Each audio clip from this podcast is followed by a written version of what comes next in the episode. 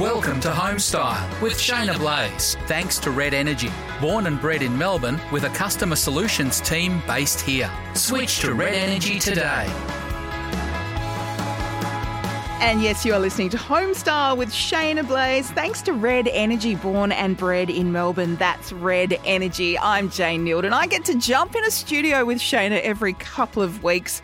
And we are so excited to be able to make a conversation happen, Shaynna, which I would have thought had happened several times before, but apparently on the block, you don't just hang out with the contestants and just, you know, shoot the breeze with them. No, and m- most people tend to think, oh, you know, they must have been upset with you and this. And I say, oh, I wouldn't know. I see it when you see it. Whoa. Yeah, so it's really interesting to be able to rewind the clock a little and be able to have a chat with, look, I've got to say, two of my favourite contestants who are on the block from uh, 2020, and that is Daniel and Jade. And I think think mostly that is because I grew up in South Australia in a little place that's a lot closer to the city than these guys live. Um, but it was dusty.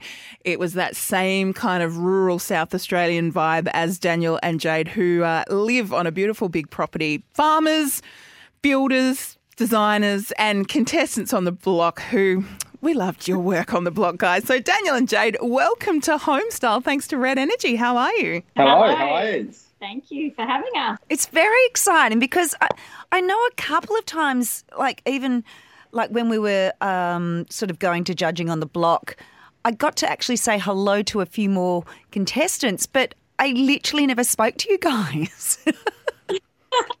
no, we were, we were pretty keen to yeah. uh, to hit the nine o'clock and stick to the rules and get out of there. So we are like up afterwards, but never happened. I always wanted to know where the extra points went that we never got, but we never really got to meet up.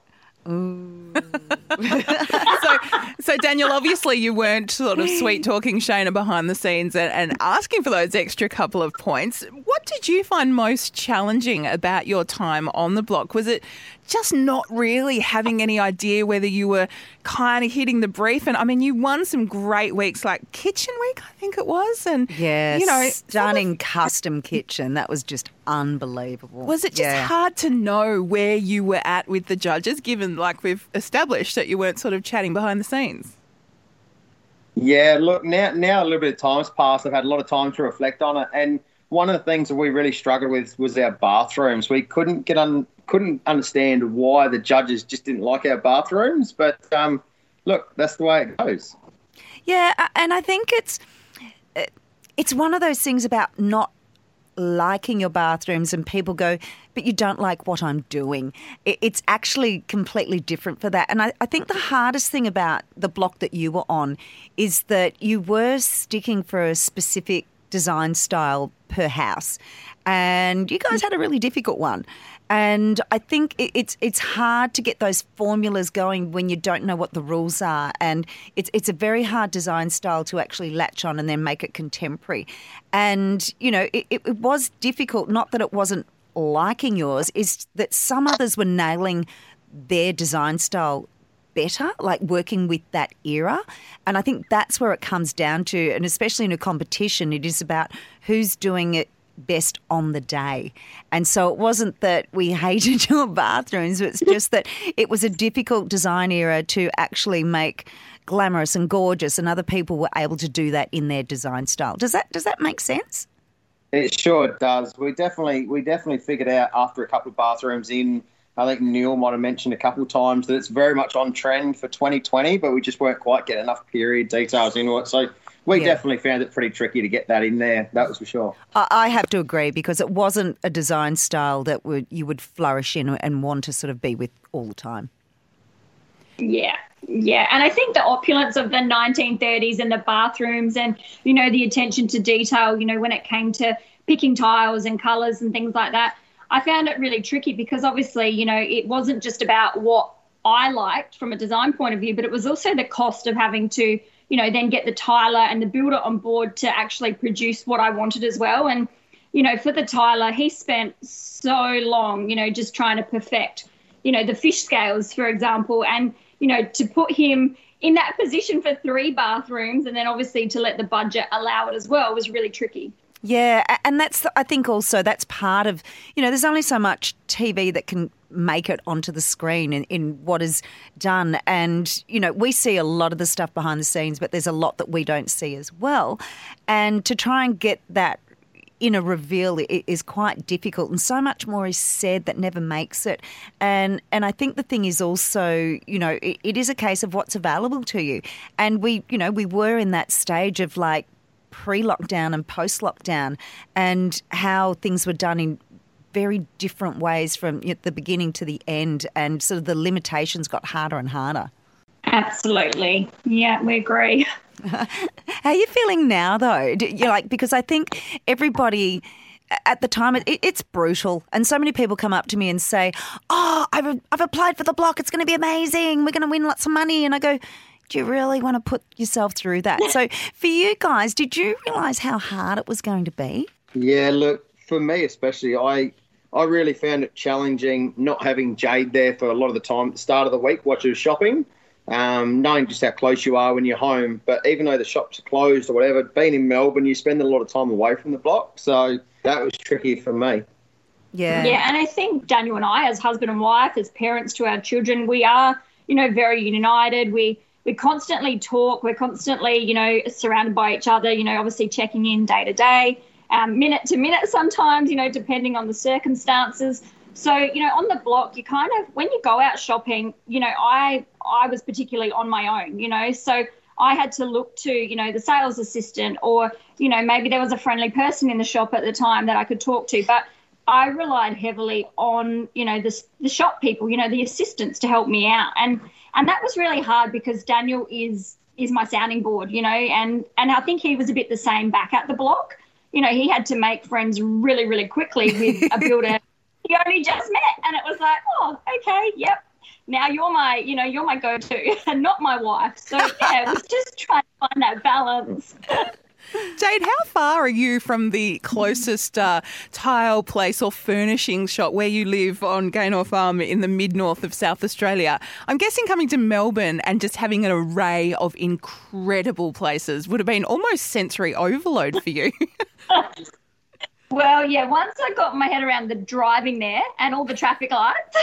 you know, then I had to get my head into a space of, okay, now I need to calm down from the anxiety attack I just had in the car because I, you know, was freaking out. How do I get there? You know, am I going to make the wrong turn? How many, you know, things did I do wrong along the way? You know, am I going to get a fine? And now I have to compose myself, walk into a shop, put my head in front of a camera, and pick something. Yeah. And hope to and hope to heck that the choice is going to be right. And, the, and the choices have to be instant, don't they? Like I know sometimes they show yeah. that you know, oh, you're you're questioning, or you know, oh, what am I doing? Am I doing the right thing? You're asking people, but once you make a decision, that's it. That's it.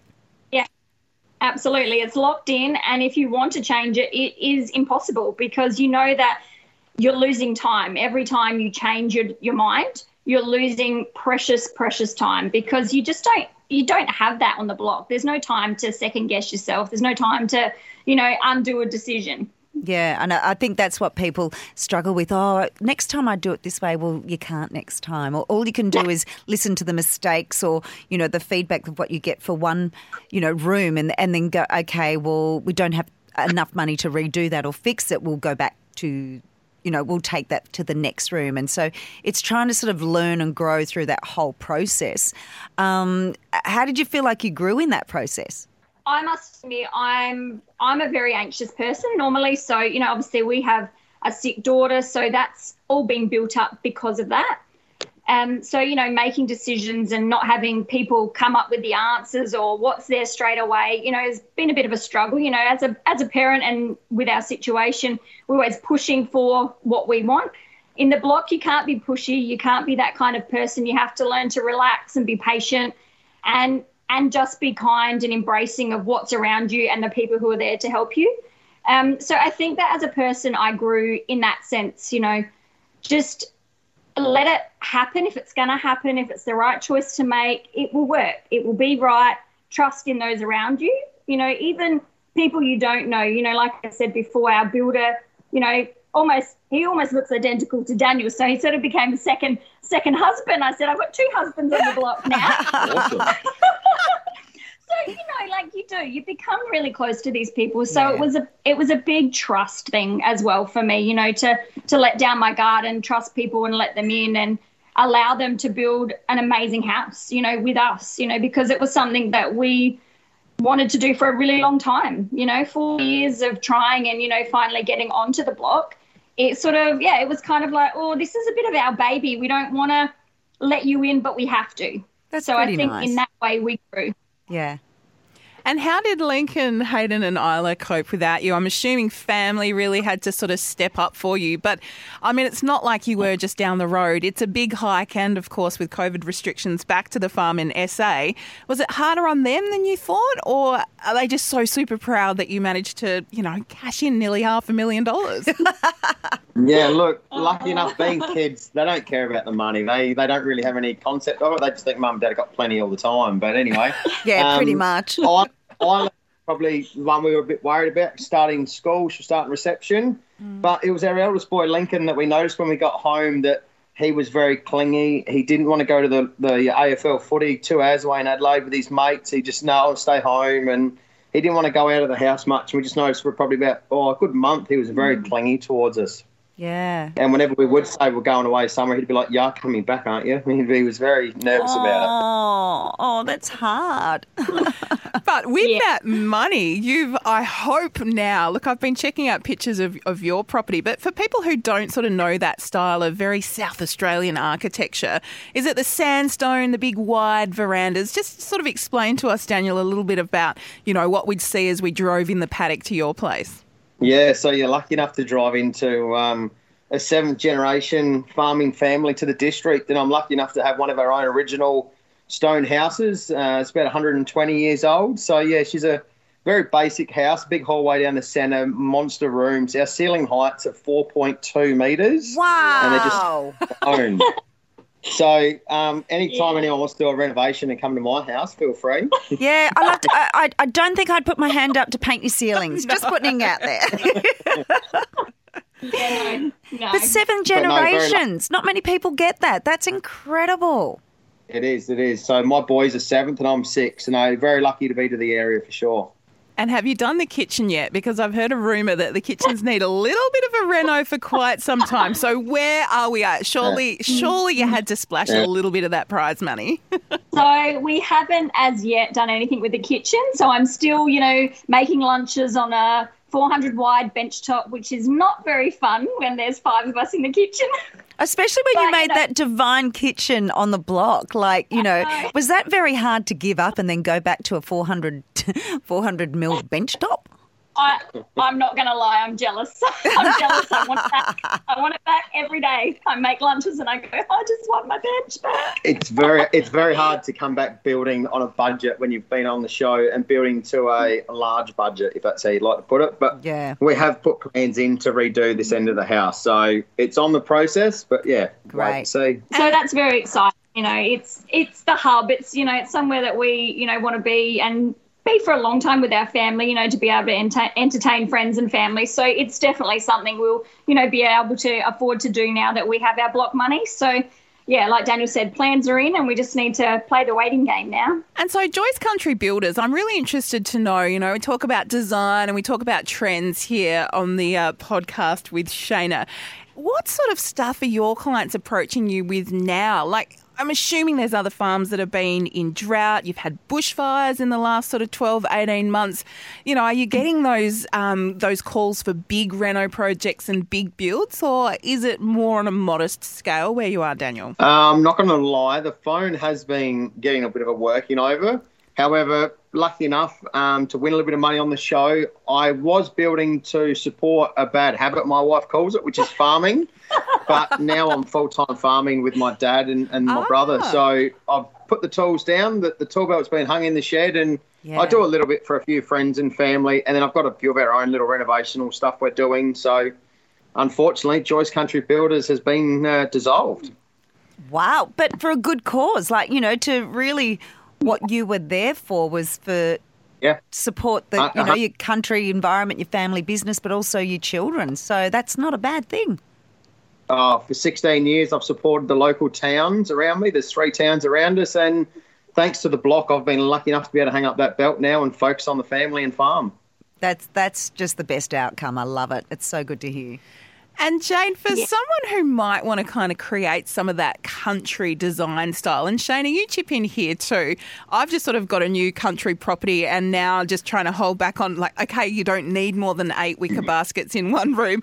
And that rustic old table I pulled off the burn pile is um, good enough for me, but maybe I'm going overboard. So, how would you sort of advise someone in an older property that wants to get that country charm? Do you have to kind of be restrained or do you just think go for it, go rustic as?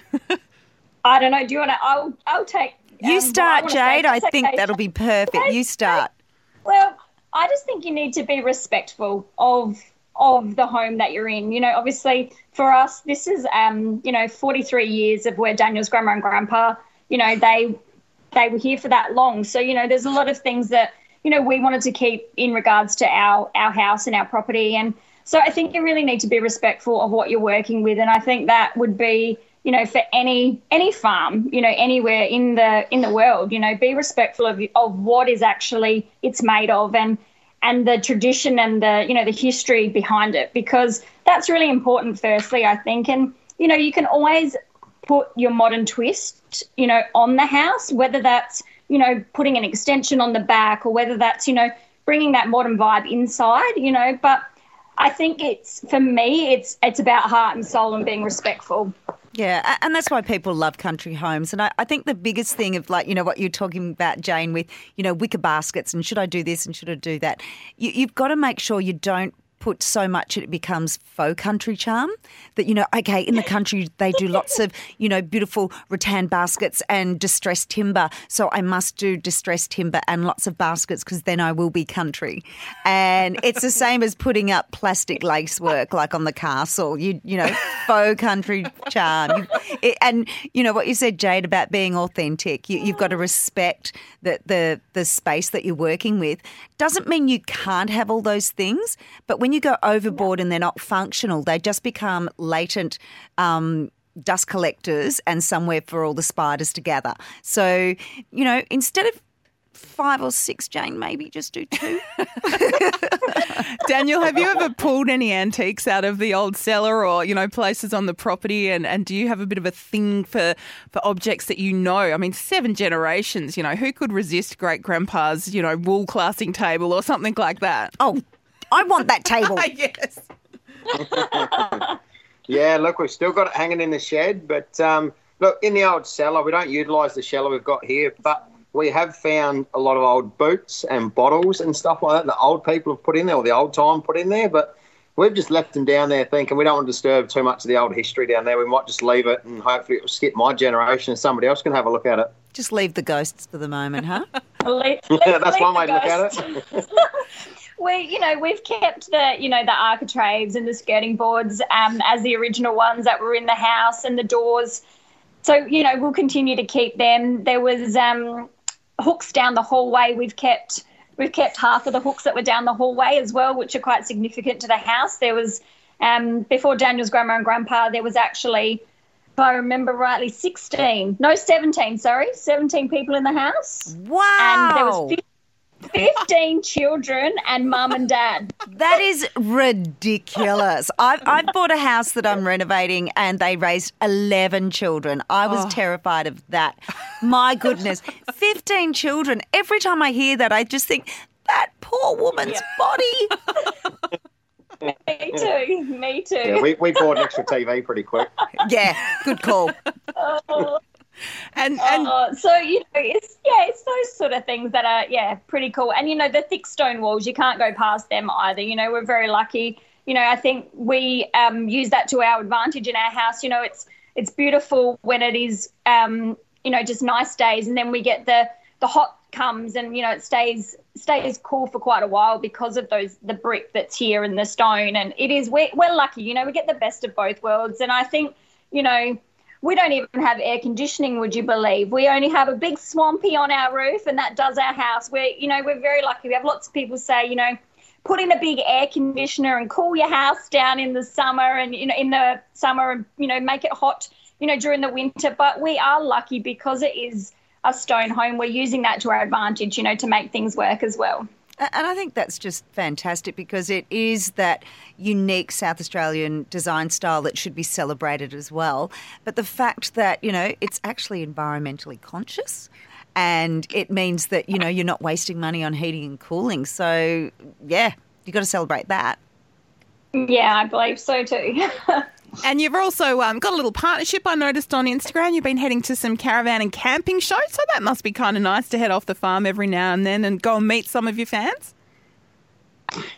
Look, it's awesome. We were lucky enough to join up with Camper Agent RV in Adelaide, and yeah, we pick up our new caravan in another month or two, and yeah, it's an awesome partnership, and we'll start doing a bit more work with those guys a bit more closely soon, and the best bit about it is they send us away most weekends and we get to go travelling. So, uh, look, it's right up our alley, that one. that is so cool. And, you know, people aren't travelling overseas anymore, but people, I think caravanning and camping is, is really booming at the moment. So that that's a great one to be involved in. But celebrating our land, like, you know, for you to get that as, you know, an ambassadorship or a sponsorship since the block, you know, that's where you live. You're all about the land. So that congratulations. That's brilliant. Thanks, Shaynna. Yeah, no, we're we're really excited. You know, obviously it's a big part of us and has been um, you know, when we were children and growing up and um, that was our, our scapegoat when Isla got sick. You know, we made a conscious effort to go away traveling as a family, you know, make every moment, you know, live it like your last and, you know, make memories as a family no matter, you know, what. So yeah, for us it's it's a really, really huge part of what we what we are and who we are. So yeah, we're really excited to be, yeah, a part of Hitch Hika team. Are they gonna let you pimp any of them? Mm. I, I'd just put that one out there, just saying, uh, we are from the block, uh, we could pimp it. Some fish scale tiles in the bathroom. Could work, could work. Oh, well, guys, it's been so great to catch up with you. And I'm glad you finally had a chance to talk to Shaynna for a little longer than just a nod in the hallway. And of course, if people want to check out uh, your new partnership and your life in general, Daniel and Jade on Instagram, I'm now following you because I want to see country life on the farm and those cute little calves you keep bringing home, Daniel. Oh, I've got some special ones that are about to go on there, so you enjoy the next episode. Okay. Oh, special calves. Thank you so much for your time today on Homestyle. Thank you. So lovely chatting with you. thanks for having us. Say good day, Bye. Jesse Forrest. are the wonderful Daniel and Jade there from the Block 2020. You can catch up anytime and watch it all again if you didn't actually see that series of the show. Hey, Shaynna, we've got a really quick listener question for you if you don't mind. And of course, if you would like to ask Shaynna a question, podcasts at sen.com.au. Kayla in Geelong is having a bit of a tile issue, saying, Shaynna, I ordered my tiles and chose them 18 months ago. Build has been delayed, and it seems a lot of them are now out of supply. Does that mean I chose things that are going to be really out of fashion? Or what? No. It, can I just say that it's COVID? Hate to say it. Ah. It's COVID. Supplier issues are such a huge problem. And if that tile wasn't locally made, it means that it hasn't been able to shipped out, be shipped out. A, a lot of our tiles are, do come from Italy and they do come from France, not not a lot from China, but um, that's been the major difficulty of, of getting supplies over here to Australia. Our manufacturing has been absolutely bursting at the seams, and we don't have the stock. That's what it is. Okay, so Kayla, rest easy. It doesn't mean that what you chose now it's not in stock is because oh no one's still laying those tiles. Yeah, yeah. if they were really ugly, yes, maybe that's it. But I'm sure not. I'm sure Kayla has amazing taste. So, any advice for people who are like just choosing now? Like, should you choose something and buy it now, or can you end up with boxes of tiles that aren't quite right? It well, if you are buying now for 18 months in advance, no, I would wait. Unless it is specific, like marble or something that's very um, bespoke. Definitely if it's bespoke, but always look at your contingency of, of ordering more because you, one, you will have breakages, breakages. One, you'll have breakages, and also it could be a case that you'll change your mind and maybe extend or do something different. And um, I, I think ordering 18 months in advance when something isn't something that's completely personal and singular yours is probably too long. Yeah. You know, give, give yourself about eight months and then stockpile because then you still know that you love it. Okay. Excellent advice. If you would like to ask Shaynna a question, send us an email podcast at sen.com.au. This has been Homestyle, all thanks to Red Energy, born and bred in Melbourne, with a customer solutions team based here. Switch to Red Energy today. Thank you, Shaynna. We'll talk to you soon. Thanks, Jane.